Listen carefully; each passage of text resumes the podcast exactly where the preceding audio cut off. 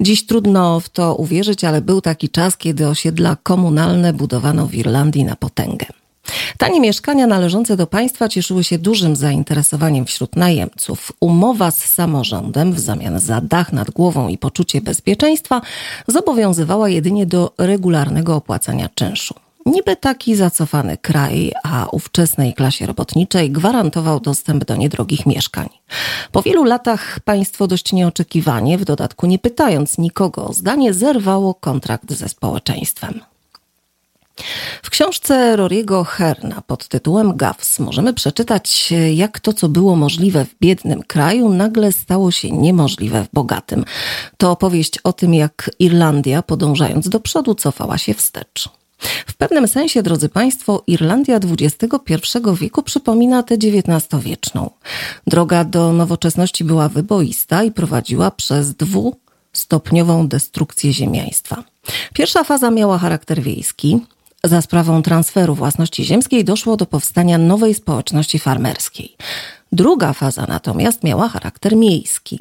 Mieszkalnictwo publiczne, finansowane przez państwo, dostarczane przez władzę lokalną, systematycznie wypierało prywatnych właścicieli ziemskich z miast i miasteczek.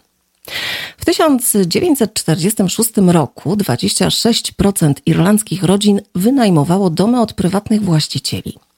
Do roku 1991 liczba ta spadła do zaledwie 8%. W tym miejscu warto przypomnieć, że wynajmujący mieli zapewnioną ochronę przed podwyżkami. Co zatem poszło nie tak? Dlaczego umowa została zerwana, a każdy kolejny rząd darł kontrakt na coraz mniejsze strzępy, aż mieszkania socjalne przeznaczone tylko dla najuboższych wyparły z rynku te komunalne, dostępne szerszej społeczności? To była rewolucyjna zmiana społeczna, której inżynieria nigdy nie została uzasadniona ani nawet w pełni wyartykułowana. Państwo, a raczej Fina Foyle i Fina Gale, postanowiły wskrzesić XIX-wieczny model zarządzania, a wraz z nim klasę bogatych właścicieli ziemskich i ubogich poddanych. To nie tylko zdumiewające posunięcie, ale w perspektywie katastrofalne dla obu partii politycznych. Jeśli kryzys mieszkaniowy uznamy za odpowiednik skandali związanych z seksualnym wykorzystywaniem nieletnich przez katolickich duchownych, to jest to śmierć przez samobójstwo. Kościół, nadużywając zaufania wiernych, zniszczył sam siebie. Konserwatywna centroprawica robi dokładnie to samo. Odwracając się od klasy średniej, nieuchronnie zmierza w stronę samozagłady. Drodzy Państwo, mniej więcej 20% Irlandczyków będących po 30, a urodzonych w latach 50. i 60. mieszkało w wynajętych mieszkaniach. W przypadku osób urodzonych w latach 70. odsetek ten wzrasta do nieco ponad 30%. Dla osób urodzonych w latach 80.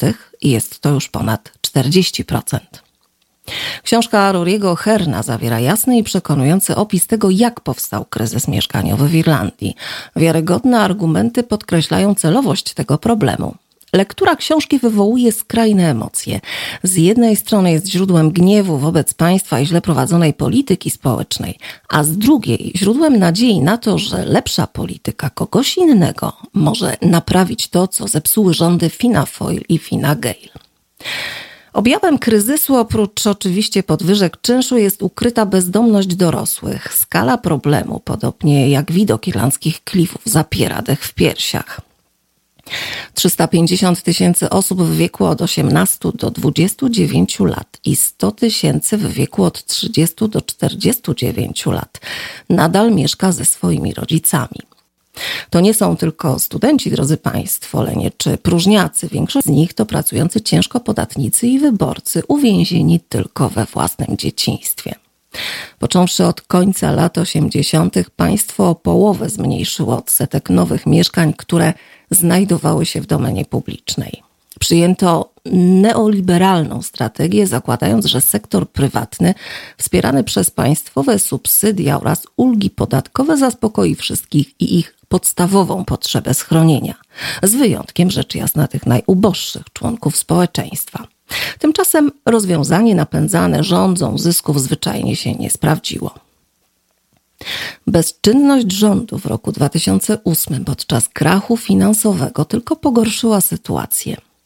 Rząd nie wykorzystał spadku kosztów w sektorze budowlanym i ostatecznie pogrzebał projekt budowy domów komunalnych. Okazję za to wykorzystała nowa klasa właścicieli ziemskich, czyli korporacyjni giganci. W 2010 roku zakupili tylko 76 mieszkań, ale już w 2019 5132. Tak oto powstał system, który do teraz pozwala zagranicznym inwestorom generować kosmiczne zyski. Zapytacie, co teraz? Czy można to zmienić? Oczywiście, że można, tylko trzeba powtórzyć cywilizacyjny skok z XIX do XXI wieku.